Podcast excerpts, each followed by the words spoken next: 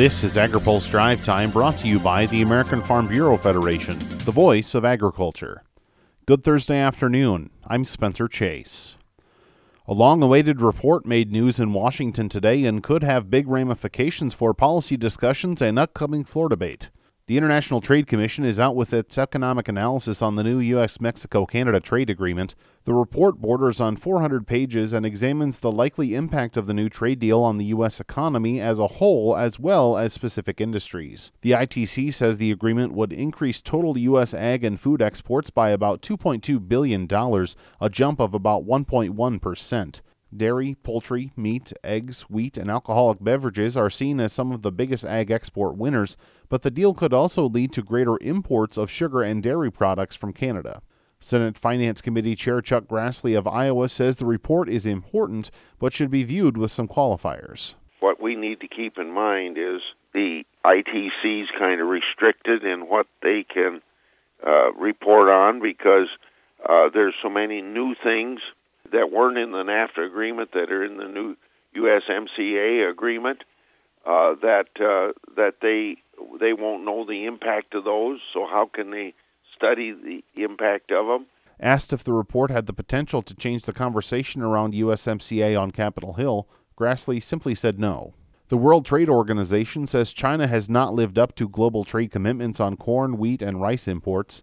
In a ruling today, the WTO sided with the U.S. in saying that China has not fulfilled pledges to buy billions of dollars of imported commodities through tariff rate quotas. Ag Secretary Sonny Perdue called the ruling another victory for American farmers and fairness in the global trade system.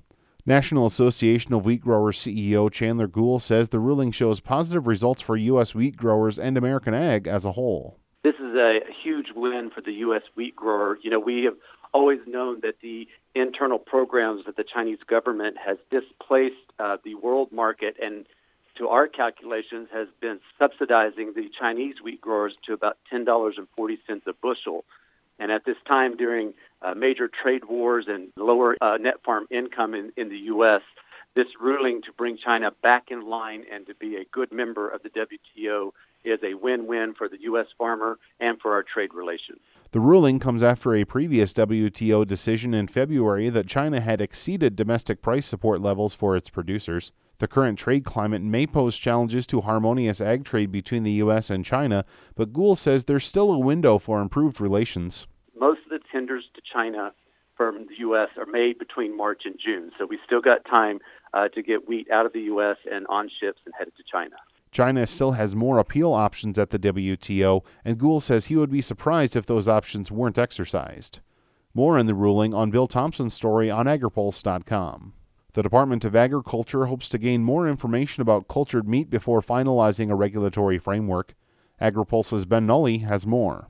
The Department of Agriculture's Food Safety and Inspection Service is asking cell based meat companies to provide more information about the product before the department begins crafting regulations. Speaking at the University of Nebraska Lincoln earlier this week, USDA's Deputy Undersecretary for Food Safety, Mindy Brashears, still has many questions about cell based meats. From our meat science perspective, what's the amino acid composition? Do we have a complete protein? Is it the same as regular meats? What's the functionality if you put this in a meat product? USDA and the Food and Drug Administration will have joint regulatory oversight of the product. And there will be a distinction of these and our traditional meat type products. And obviously, we have research needs on the safety side because we just don't know enough about these products, their shelf life and any risk that might be in place. Brashears adds the department formed a working group with FDA to examine standards of identity, labeling, and potential markets for future cell based meat products.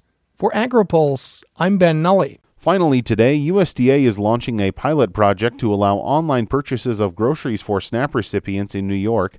Amazon, Walmart, and ShopRite will take part in the initial pilot, but more companies and states could be added.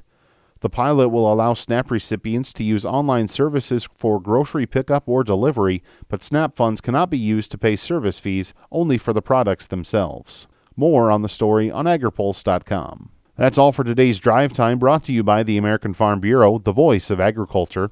For more agriculture, trade, environment, and regulatory news, visit agripulse.com.